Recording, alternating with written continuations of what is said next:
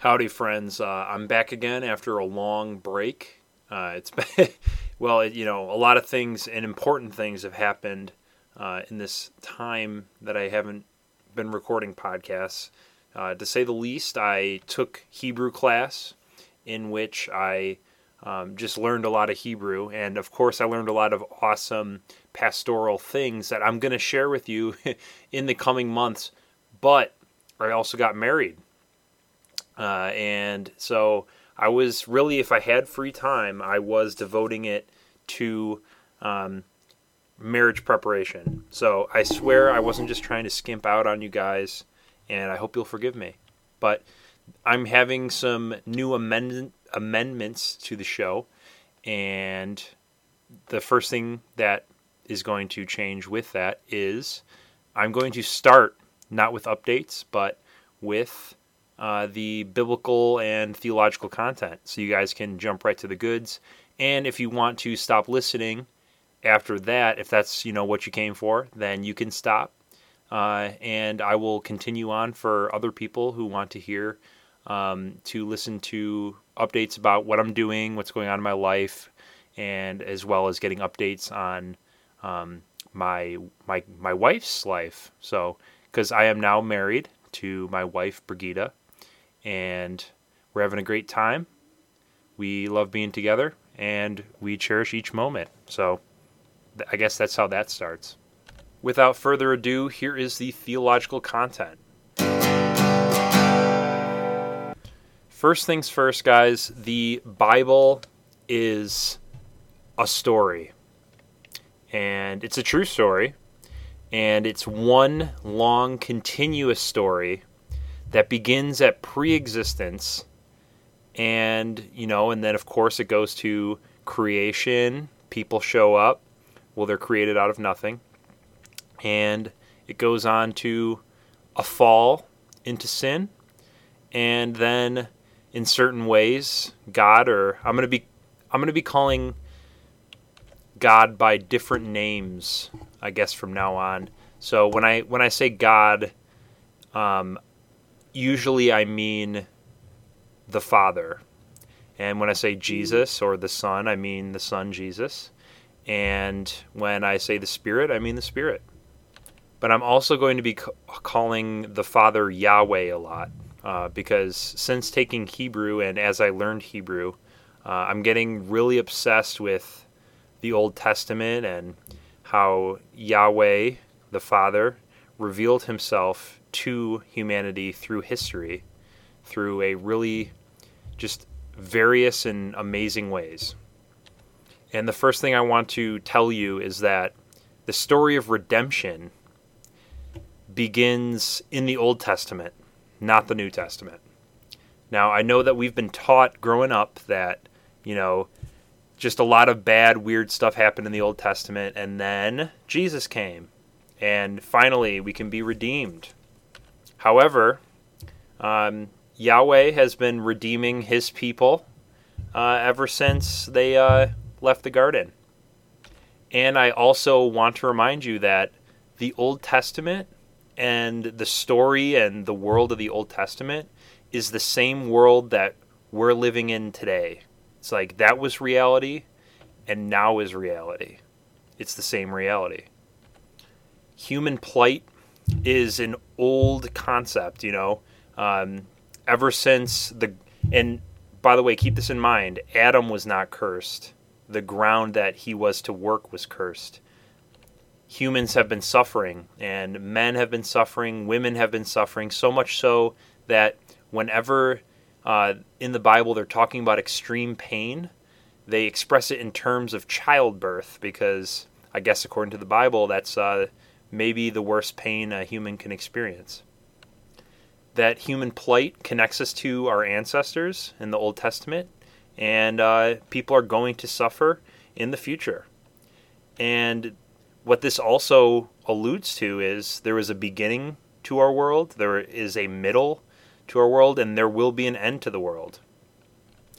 And in the Bible, there are a lot of beginnings and ends. You know, there's the first Adam, and there's the second Adam in Jesus Christ. We have to, because the Old Testament, because the New Testament, because the Bible is reality. Uh, we have to ask constantly what has God actually done in history and what does he promise? It matters that Jesus rose from the dead. It matters that it was a historical event, just like how it's important that Adam's initial sin was a historical physical event. Because it was a historical physical event, it has historical, physical, and spiritual consequences for us and our future. And guess what? A huge sense of humility comes from knowing that God told us how the world came about, and we won't be able to find the scientific answer. And so we find ourselves in this story of fall, grace, and redemption. And this happens many times throughout the Old Testament. Cain and Abel. Cain kills Abel, sin. Grace. God doesn't kill Cain. Redemption, he marks him and sets him apart from everybody else. Sin, the whole world is sinning and sinful in their hearts. They're only focused on sin. And so the world is flooded. Grace, God or Yahweh sets apart Noah and his family to survive the flood. Redemption, the whole world and all its generations continue through Noah and his family, a great blessing and redemption. Now, where does the grace and redemption take place in Genesis 11 when humanity builds a tower and they're trying to make it up to God and they've become gods themselves. Because God destroys the tower and everyone's dispersed, but then where's the grace and the redemption? Let me tell you, the whole rest of the Bible leading up to today and all of the future events told us, told to us, are the story of grace and redemption as put forth and planned by Yahweh from the beginning.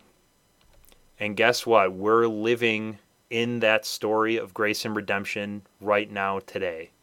And that's a wonderful and fearful thing. And so, where does the story of grace begin after the Tower of Babel? Well, I'd say, uh, you know, many people would say the call of Abram, where Abram becomes Abraham, where Yahweh makes a covenant with Abraham.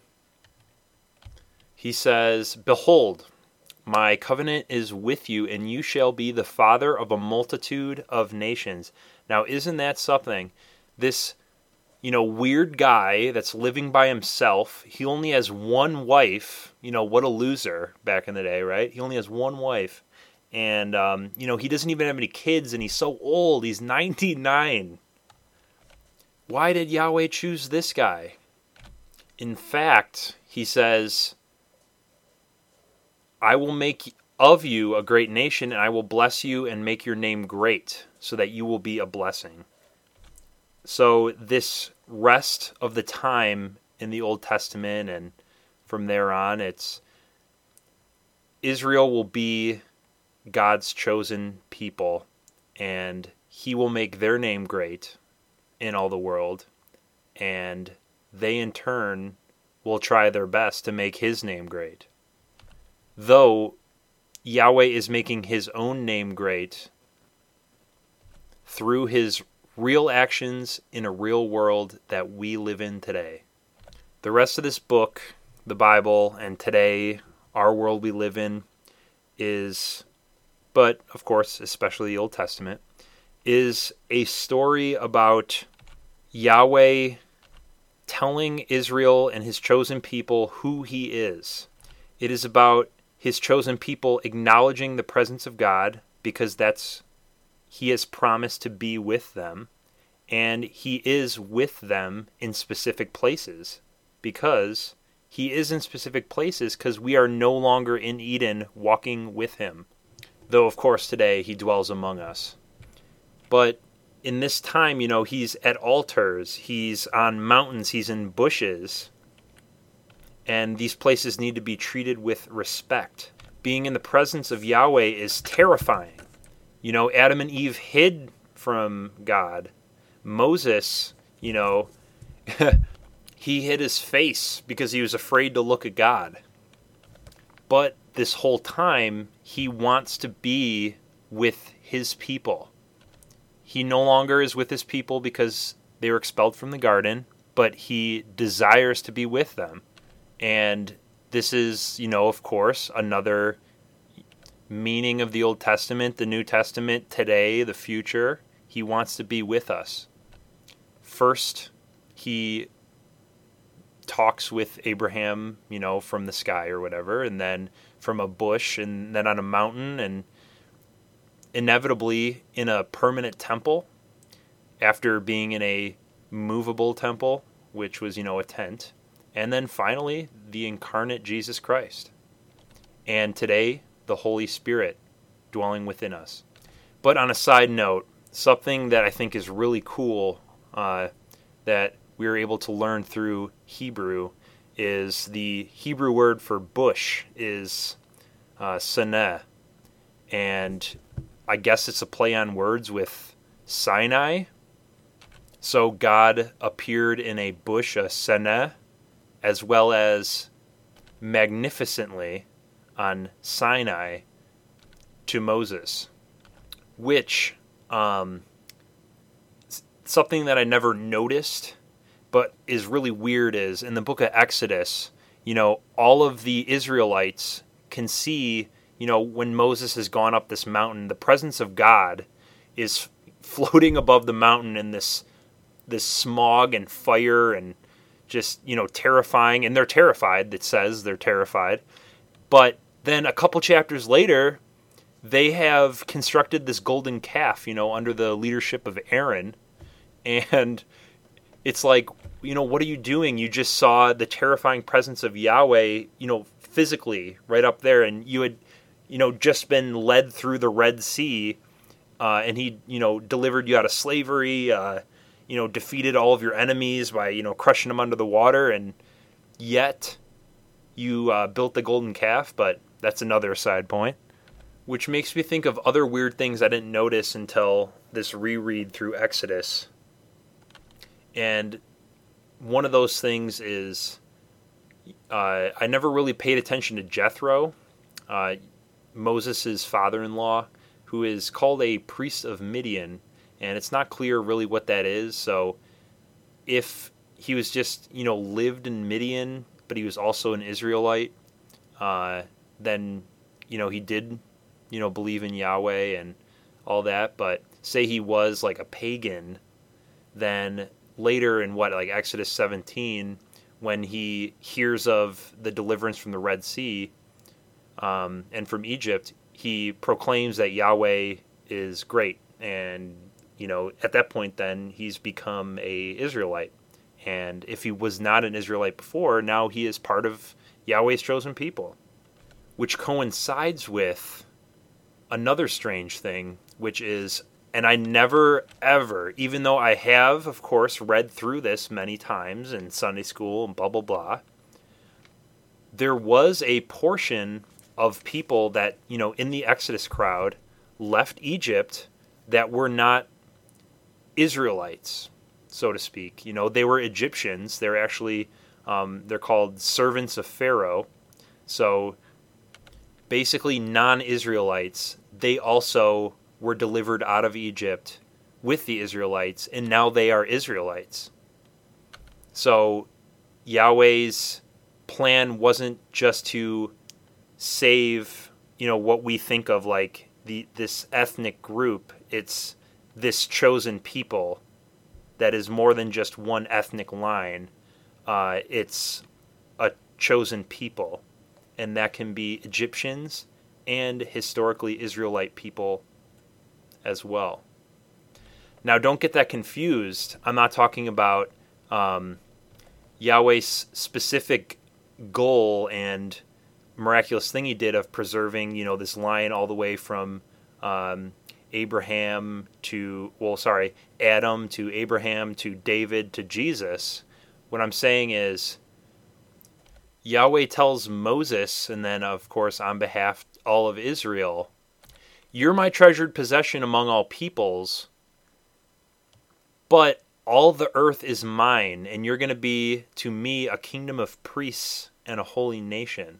And so all of a sudden, the Israelites are this interceding, you know, all Israelites, all the chosen people, are an interceding group on behalf of Yahweh to, you know, reclaim the world for Yahweh, all people, whether they be Egyptians, uh, Midianites, or, you know, uh, Canaanites or Gauls eventually. I think I'm a Gaul, but regardless.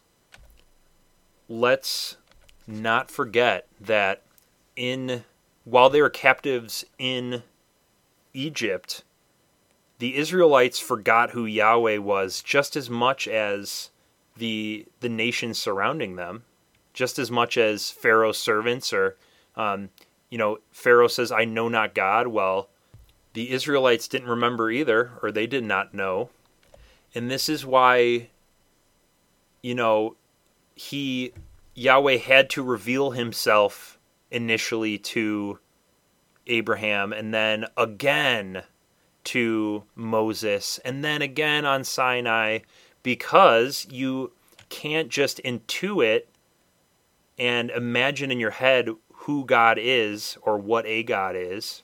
He has to tell you because he is Yahweh and he has to tell you who he is. And luckily, we living today can read what he told us who he is and now we can know him.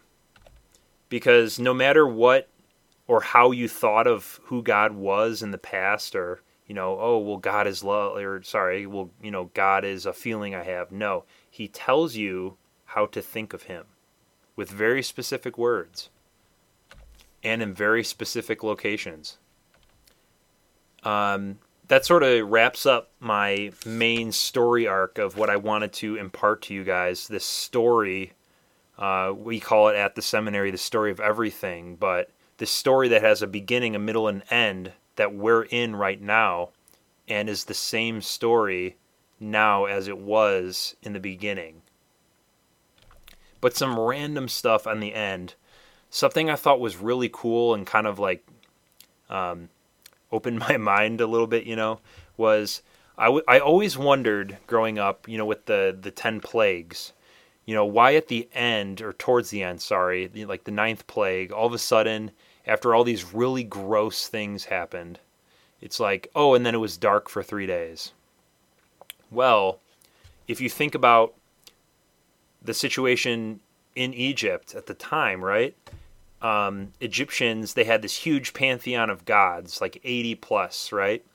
And, well, not and, but but, they believe Pharaoh was this, you know, God man, the sun god, Ra, and they were all subservient and saw the sun god as the ultimate god that you had to bow down to. And Pharaoh was, you know, that God incarnate, the sun god. And what better way than to say, No, Pharaoh, you're not God, you're not in control, you're not a good leader, than for Yahweh to turn the lights off for three days and just let everyone know no if pharaoh is the is the you know the sun god then why is it dark for 3 days where's his power so that's just something cool i was thinking about. And then this is of course something you all, you guys probably all know but just clicked in my mind. Um, in hebrew uh, the verb to redeem it it's you know when a family member pays your debt. And I thought, you know, like I had never heard of it that way, and it, it's just it's incredible. It's like so the Father paid our debt, right, through sending His Son Jesus Christ to die on the cross for us. Our brother Jesus Christ died on the cross for our sins. It's just He redeemed us. Uh, I just took the word redeem for uh, at face value, but uh, it's always interesting and fun to think about um, you know, what things meant, why they mean that, and uh, carrying on from there. So, thanks so much for listening to my mad ravings. Uh, coming up after this short break, I'll tell you a little bit about um, recent things that have been happening for us. But please pray with me first. Uh, dear Lord, Heavenly Father, thank you so much for all the unique and sometimes strange ways that you choose to bless us.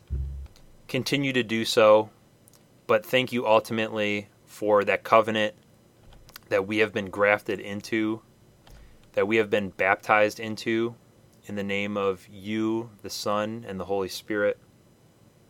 Continue to work in our lives to effect change that you want according to your will. And ultimately, Lord, always remind us that because we're in this story of redemption, all we can do is submit to you and your will and serve you and love you. Thanks so much for that love. In the name of your Son, Jesus Christ. Amen. So, uh, yeah, I got married this summer. That was uh, awesome.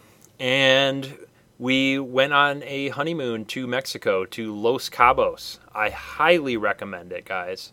Um, actually, funny story, and this is just kind of the first thing that comes to mind.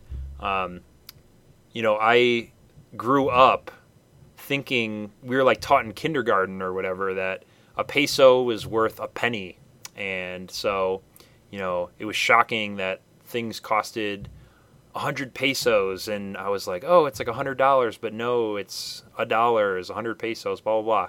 And so i have this in my mind and we get there and it turns out they did not have conditioner for us. And so we had to buy conditioner from the uh, gift shop. And i'm looking at you know this price tag on the the conditioner and it says uh, you know 10,000 pesos. And I'm just you know like oh no you know why are we being punished? Uh, I have to spend $10 on conditioner. And it was like this point it was at this point you know where we're like prayerfully considering you know like lord do we need conditioner? Like i can't spend the $10 and then we google it and a peso is worth half a penny because you know I guess it deteriorated and since I went to kindergarten, and so we ended up only spending five dollars on the conditioner, and that's how much conditioner costs in the United States. So didn't lose sleep over it, but that's just like a weird, funny story that I'll always remember, and Brigida will always remember from our honeymoon, and just when you think these very small problems are these huge problems, like pure mountains out of molehills. But regardless, that's just a silly story. Since then, we've been settling in. I cook dinners, we prepare our lunches for the next day for her for work and me for school. Just uh, pure fun, pure learning everything ourselves and making things work. Just an awesome time, guys. Thanks so much for listening all the way to the end. And thanks for your support if you're supporting me. And please let me know how I can pray for you. And please keep Brigida and I in your prayers. Thanks so much. God bless you. Have a blessed week. Bye bye.